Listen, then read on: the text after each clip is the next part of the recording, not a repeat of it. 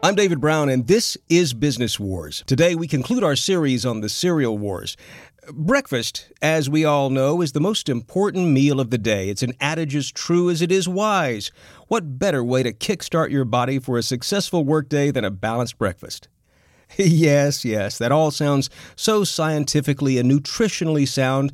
Alas, it wasn't actually doctors or nutritionists who coined the phrase or the idea of starting your day with breakfast. It was, as you probably guessed, cereal companies, and in particular their marketing departments. I mean, what better way to sell more grape nuts than convincing people it's a key component of a healthy lifestyle? Our guest on today's episode is Alex Mayyasi. He is the editor of the website Gastro Obscura, where he writes about interesting food and drink and the history of food and food culture around the world. Alex has covered not just the history of the cereal wars, but also how modern day cereal marketing became so aggressive and some of the parallels to today's consumer habits. We'll talk with Alex about the state of the cereal companies today, why we're eating less cereal, and how cereal ads are so effective at keeping us coming back for more.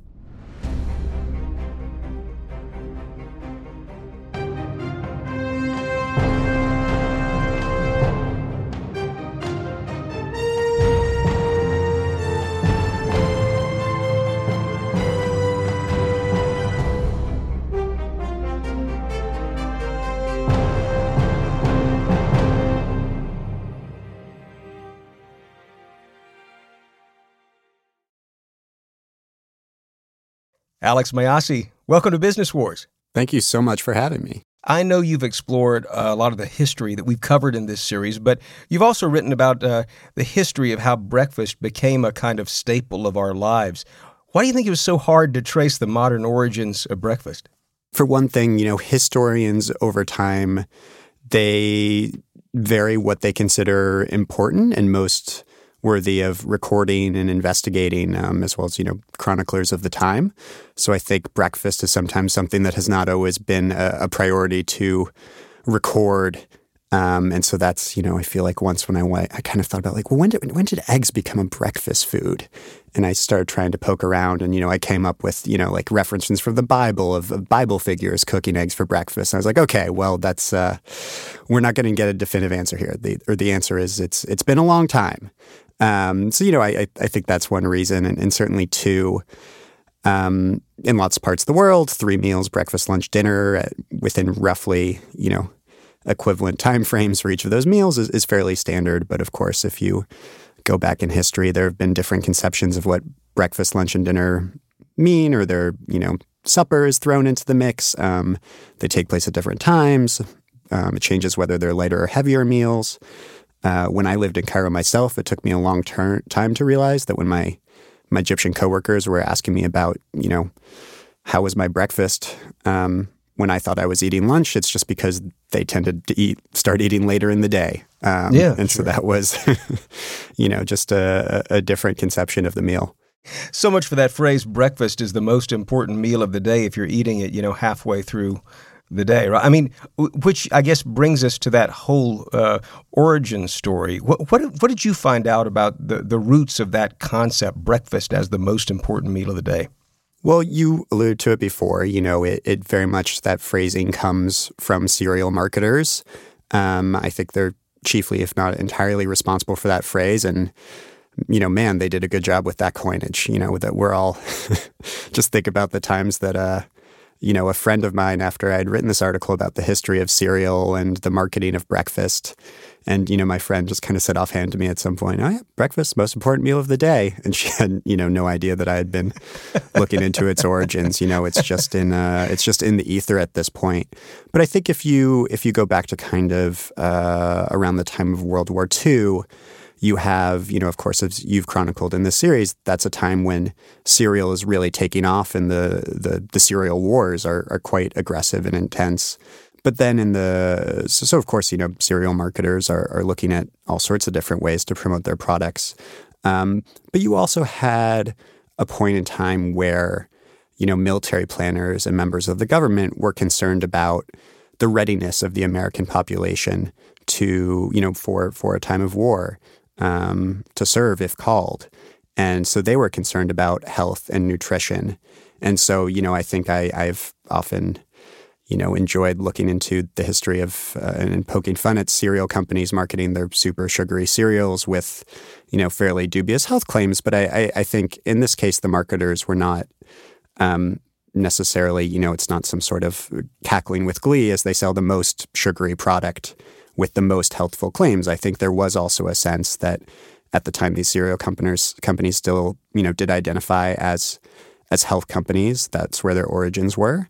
And, you know, government nutritionists were were interested in making sure that Americans were um, eating healthy food. And so, you know, that that messaging also came out of interactions with the U.S. government. But I, I wonder then, given given what you've just said about you know the need to to have um, battle ready Americans, if you will. I mean, is there any validity to this notion that breakfast is the most important meal of the day? I mean, if even if you put aside no, uh, you know, frosted Cheerios or some, you know, or, or, or, you know, sugary cereals, not that important to have in the morning. What about the concept of, of getting the day started with breakfast? I mean, what do nutritionists say about that? Right. What if I, what if it's not, you know, sugar crisps, but it's the, you know, the type of meal that would get you an approving nod from a, a health nut or a nutritionist? And I think the answer there is is just that it's really hard to say. Um, probably the more certain a nutritionist or person in the field is about whether breakfast is quite important to have or not, probably the the less attention you should pay to them as a you know serious figure. Because I think if um, you know nutrition is just a really hard field, you can't you can't take you know 20 identical humans and ask them to each spend 10 years uh, eating in two different ways and track the results right and so you know studies that and of course you know there are lots of smart clever researchers uh, nutritionists scientists who try to answer this question um, but it's such a specific one with so many other variables that i think a lot mm-hmm. of the the studies have contradicted each other so I, I believe you've seen or we've seen studies where um, you know, researchers have found some some evidence that school children who eat breakfast in the morning are better able to focus. Uh, but then then it doesn't replicate. You know, other researchers they they do a, a, similar study or a study with you know looking into the same thing but with a little different setup, and you know they come out with kind of inconclusive evidence and don't really see any signs that you know students eating breakfast is really helping them concentrate. Um, and so I think you see that pretty pretty widely with the question about whether it's incredibly important to have breakfast in the morning, and as well as a lot of similar questions that really hard to have a definitive answer, hard to know if it's different for different people.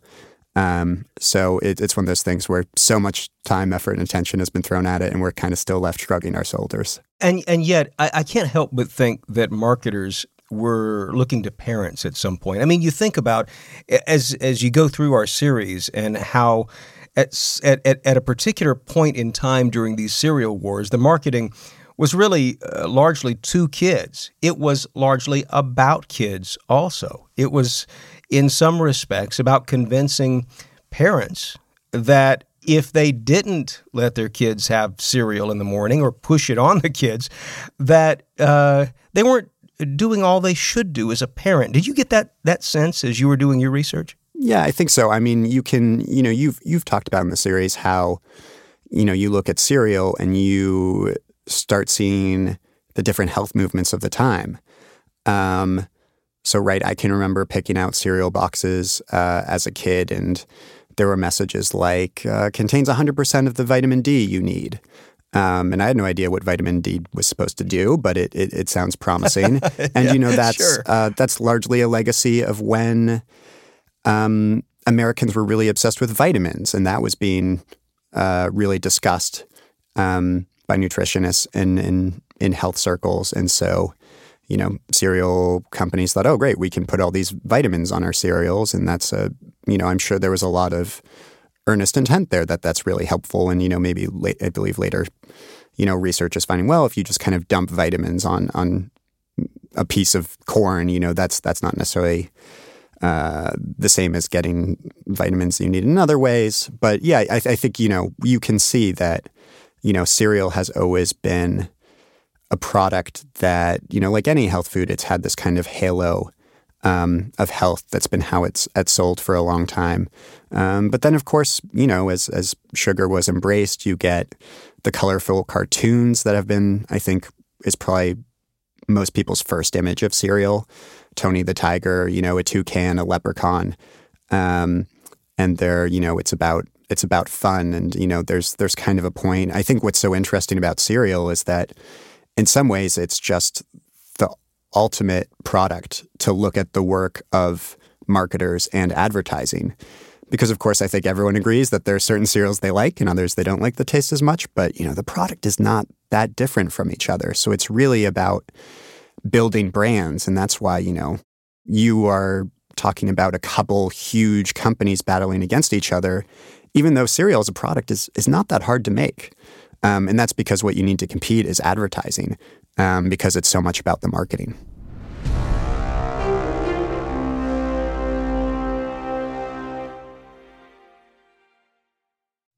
Enjoy a powerful business upgrade with Dell Technologies Black Friday and July event.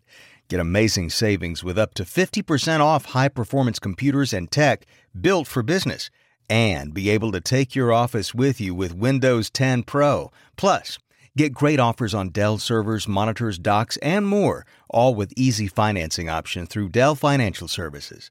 Call 877 Ask Dell. That's 877 Ask Dell and speak with a Dell Technologies advisor today. Louisiana has unmistakably unique culture, world class cuisine, and the nation's top ranked workforce development program. This incredible state's business environment is powerful, rich, and diverse. It's the gateway to 38 states and the world with a port system delivering the most domestic cargo in the U.S. It's also where NASA and higher ed partners build rockets that will transport the first women to the moon. Discover Louisiana's investment resources at OpportunityLouisiana.com to learn how your company can gain a competitive advantage in Louisiana. Let's focus in on this marketing aspect because you wrote in an article that companies see breakfast as an area where there seems to be extraordinary opportunity. How, how so? Right, right. So I was I was far too pleased with myself for this line, and you can tell me if it's as clever as I think it is. That uh-huh. you know, breakfast may or may not be the most important meal of the day, but it's it's probably the most marketed meal of the day. um, and so that that right is because, like you said, marketers see a lot of opportunity there, um, and I think there are two big reasons for that. Um, I think one, I, I think a lot of us recognize instinctively that a lot of us eat the same breakfast every day. Mm-hmm. And a lot of that is due to the power of habit, right? So our brains are amazing, but they also want to be lazy. You know, they want to they want to save their firepower. So we build these habits. We do things without thinking. And for so many of us, you know, the habit always kind of starts with the same cue. And there's no cue that's more powerful, more regular than waking up in the morning and having a morning routine. Mm-hmm. Right? So if you as a cereal company can get someone to become a regular, uh, to regularly buy frosted flakes, you have signed that person up potentially to buy frosted flakes, you know, for the rest of the year, for years and years to come. Yeah, um, right. You know, right. if you're the chicken lobby and you convince people that, oh yeah, chicken's, you know, it's healthy, you should eat some more chicken. Uh, yeah, every once in a while at dinner, they'll they'll choose chicken over something else.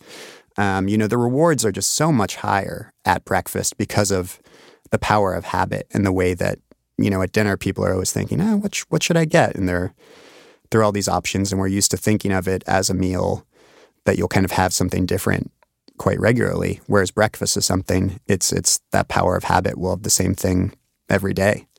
That that makes sense what you're saying when you think about how fast food places try so hard to push their breakfast option, right? I mean, it limits if they're counting on people sort of acting out of that uh, habitual uh, sort of uh, uh, drive, then you don't have to have an enormous number of options, for example, on your menu. You're going to have people coming back for that same egg McMuffin every every day, or that same cup of coffee and and and a piece of toast or something.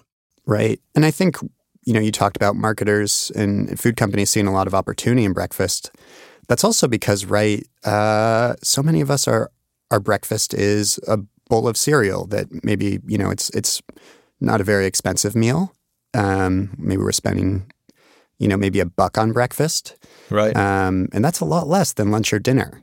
So I think you know that's someplace. Obviously, lots of people want to have a, a relatively inexpensive breakfast, um, but that's and, and a lot of us have the idea that breakfast will be something that's uh, more affordable or, or cheaper. But I think beyond you know people trying to push bowls of cereal, um, if you're food, if you're in the food industry, breakfast is a place where people aren't spending that much money. So if you get if you communicate to them that they should come buy your breakfast entry, uh, your breakfast mm-hmm. offering, um, mm-hmm. and you can even get them to spend a few more bucks than they usually do on breakfast. You know, that's that's going from the kind of uh, zero sum world of trying to beat the other company to get people to come to your restaurant or to buy your product for lunch or dinner um, yeah. to opening up a whole new growth area. There's a there was a study that Yale did you know, as we're talking about this marketing aspect of it. That it was it was uh, I believe this was back in 2014, and it broke down how cartoon characters on cereal boxes where their eyes were oriented. I don't know if you've if you've read this study, but they found that the characters were making eye contact with the kids, right? Which is super creepy, but it also sort of speaks to how uh, how aggressive these companies are in marketing. H- have you found some some really out there uh, ways that cereal marketing has has has become effective, and maybe ways that we we don't notice right off? You know, the the cereal mascots looking down at kids is a super interesting example of, you know, you throw all these marketers and money at the problem of how to get kids to buy your cereal. Right. They are going to come up with clever solutions. Um, of course, another similar one you see is right at a grocery store, uh, the staff is not just placing products on the shelves at random. Companies are paying them to to put their products um, on the shelf they want. You know, so you want you want your product often at eye level rather than you know up at the tippy top out of reach, and you'll pay good money for that. Uh, you know, maybe with Frosted Flakes or a, another cereal that's meant for kids. Um, you're not putting that at eye level for the adults. You might put that at eye, pay to very intentionally pay to have that put at eye level for children, um, so that Tony the Tiger is you know right there at eye level for for young kids. Was that effective to you as a kid? I mean, w- were you one of those that that Tony the Tiger worked for? I mean, it must have because I ate Frosted Flakes a lot. Um, so I'm sure that's why I keep referencing Tony the Tiger. And I remember too when I was a college student and got to study abroad in France.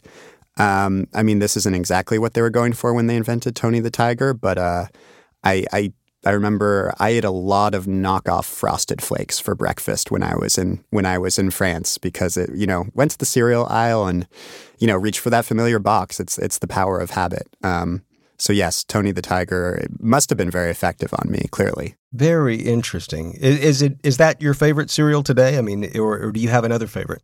I don't eat cereal that much, but it's interesting, you know, when you asked about what are interesting ways that cereal marketing is going today, you know, I think nostalgia is really powerful. And so, you know, there's a question can that be the basis of all of your advertising? You know, that's not necessarily going to make the next generation fall in love with your products. But, you know, I, I live in New York and you see it in interesting ways where I, like a lot of my peers, have stopped eating cereal for breakfast. You know, there's been a lot of movement towards eating healthier. And so I've, you know, and I lived with a medical student who spent years getting me to stop drinking sugary orange juice every morning, like all those marketers told me to do. And, you know, yeah, um, but, you yeah. know, I'm, I'm here in New York where you have amazing food options everywhere. And people are, you know, a number of my peers are choosing to go to the milk bar or someplace where, you know, you pay, uh, you know, five, ten bucks to get some sort of dessert that's drawing on cereals. Um, hmm. And, you know, part of the reason that has appeal for people is because, you know, it's kind of combining their nostalgia for the cereals they knew and loved when they were kids and, and also uh, them being, you know, yuppies in New York and we want to go have these new food experiences. And so I believe that, you know, some, some cereal companies are, are even leaning into this and uh, paying chefs to do creative things with their cereals. Um, now, can a business that relies on millions and millions of people buying boxes of cereal at the supermarket every day or every week somehow find a you know similar level of success based on you know nostalgia and creative uses for cereal? I'm not sure, um, but certainly I think that's that's one direction they're going.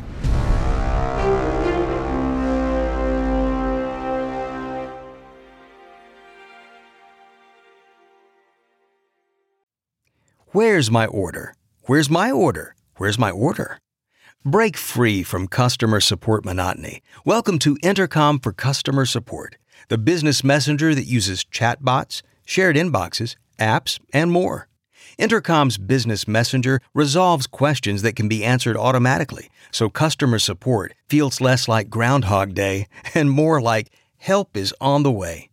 Go to intercom.com slash support to learn more about Intercom's business messenger for customer support birthdays, holidays, promotions, getting that last sprinkle donut. There's a lot in this world worth celebrating, but nothing is worth celebrating more than knowledge, especially knowledge that will pay off, like understanding how compound interest works, knowing how to check your investment professional's background, or figuring out your risk tolerance, or finally understanding all those terms your friends keep throwing around like ETF, ESG, and ICO. Go to investor.gov today to learn about these investment products and more how much do you already know about investing?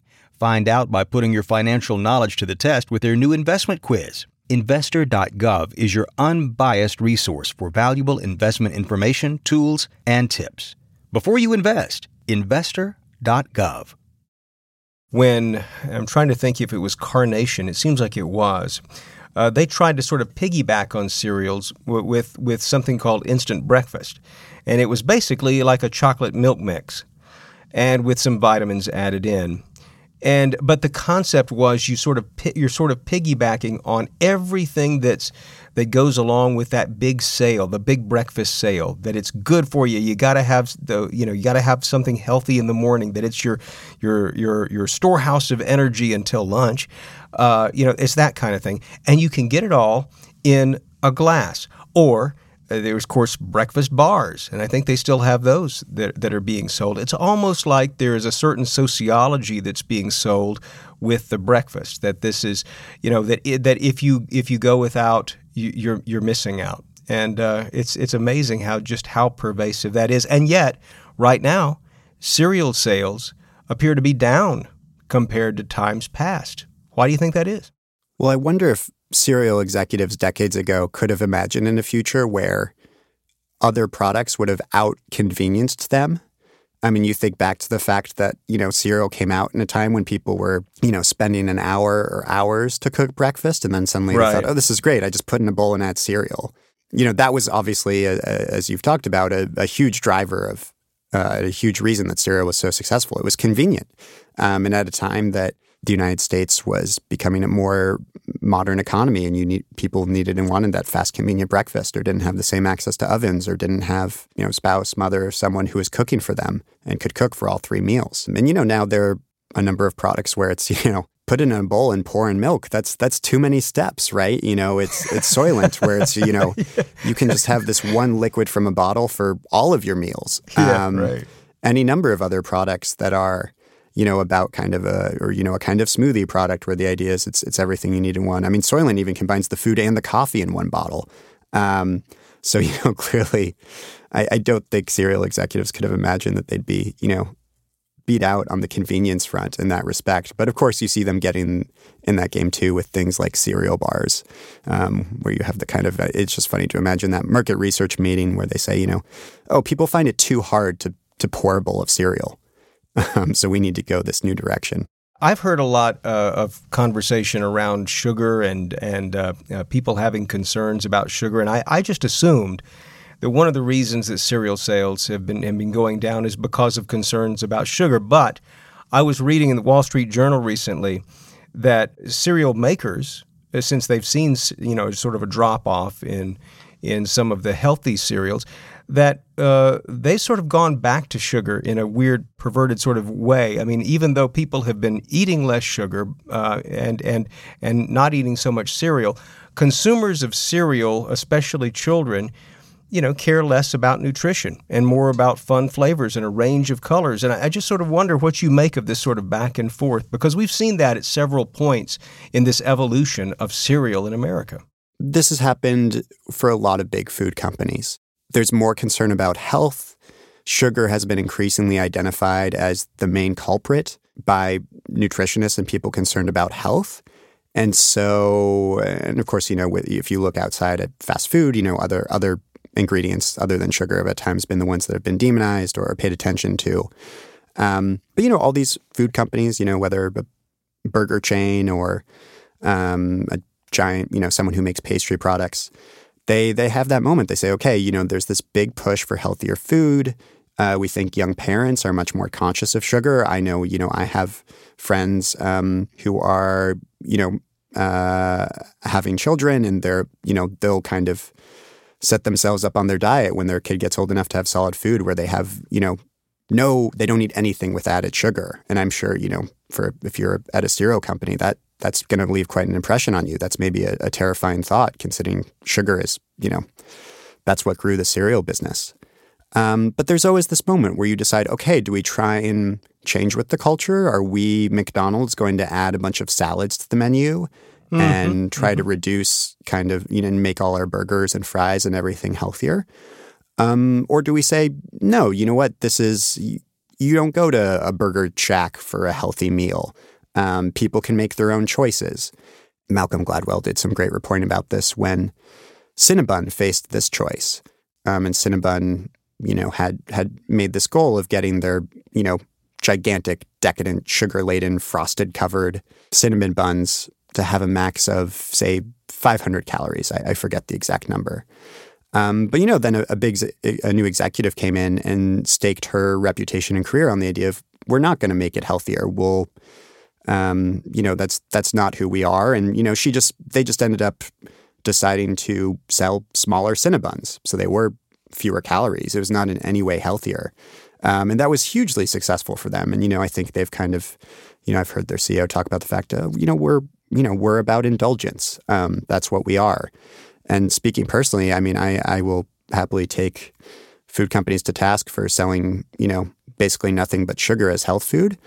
Um, but you don't try to sell me healthy ice cream. Like, I don't want that. When I want ice cream, I want it to be very sugary and it is delicious and I know what I'm doing. And I, um, you know, slowly reining it in as I become increasingly like a real adult who, who needs to make healthy choices. But uh, yeah, don't, I don't need to know how much protein is in this ice cream or it's, fewer the next, you know, grams of sugar. Just just make it delicious, and I will be so happy. You're refreshingly honest, I have to say. yeah, I, I, loved. There was a point. Um, I feel like when there was kind of the the maximum conversation about the the potential dangers of sugar, um, and someone you know ingeniously published a big books excerpt in the New York Times um, about the dangers of sugars and how different food companies had misled the public and tried to push concerns, focus more on exercise rather than sugar. And then yes, the New York Times also published this ad where someone said, counterpoint, sugar is delicious. Um, so I mean, you, you, know, I that's that's a reasonable argument as well, and I think you know, I'm sure that's that's the question that a, a lot of cereal mark uh, executives at cereal companies are, you know, they're they have to make choices uh, about is, you know, do we try and make a healthier product or do we say, no, you know, there are a lot of people who like these sugary products and, and people can make the choice to buy it. Alex Mayyasi is the editor of the website Gastro Obscura, where fascinating stories, interesting stories are served fresh daily. Alex, it's been a real treat to get a uh, chance to say hello uh, to you and uh, to hear your explanation of uh, all things cereal. Thanks so much for taking a few minutes out to talk with us on Business Wars. Oh, my pleasure. It was so nice speaking, David. From Wondery, this is Business Wars, and we certainly do hope you enjoyed this episode. We should mention something else about Alex Mayyasi. If you want to check out his own reporting on this subject of cereal, uh, visit Priceonomics. We'll have a link in the episode notes, and more on those episode notes in just a moment. Coming up in our next series, oh man, this one is close to my heart. I'm a motorcycle rider. I love the sound of a big twin engine. And if you're a Harley rider, you know exactly what I'm talking about. Harley Davidson is one of the most iconic names in the motorcycle business, and it survived for more than 100 years, even though there have been countless competitors that have come and gone. Despite its status as the king of the biker world, sleeker and cheaper competitors have crept in over the years, trying to take a bite out of the iconic brand's empire. So, how has Harley Davidson managed to survive the likes of Triumph, Honda, BMW, and others?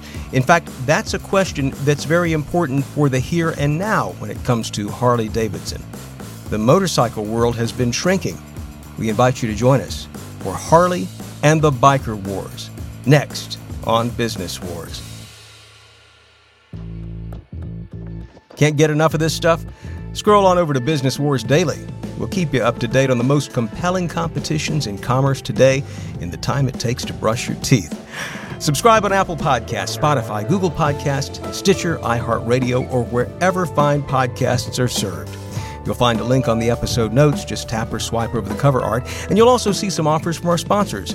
You can support our show by supporting them. If you like what you've heard, we would love it if you give us a five star rating and tell your friends how to subscribe while you're at it. There's another way you can support us, and that's by answering a short survey at wondery.com slash survey. And it would be great if you could tell us what business war stories you'd like to hear. I'm your host, David Brown. Karen Lowe is our senior producer and editor. Lee Hernandez is our special episodes producer, and our editor and producer is Jenny Lauer Beckman. Our executive producer is Marshall Lewy. Created by Hernan Lopez for Wondery.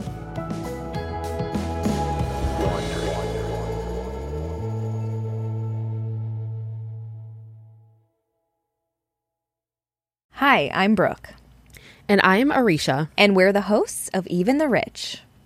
So I want you to imagine you're about to go on stage and perform in front of 30,000 cheering fans. You pop a cough drop, take some deep breaths, tell yourself, you can do this.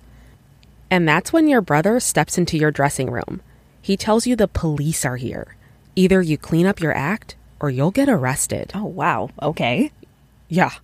But you just laugh and say good, because the you in this story is Madonna.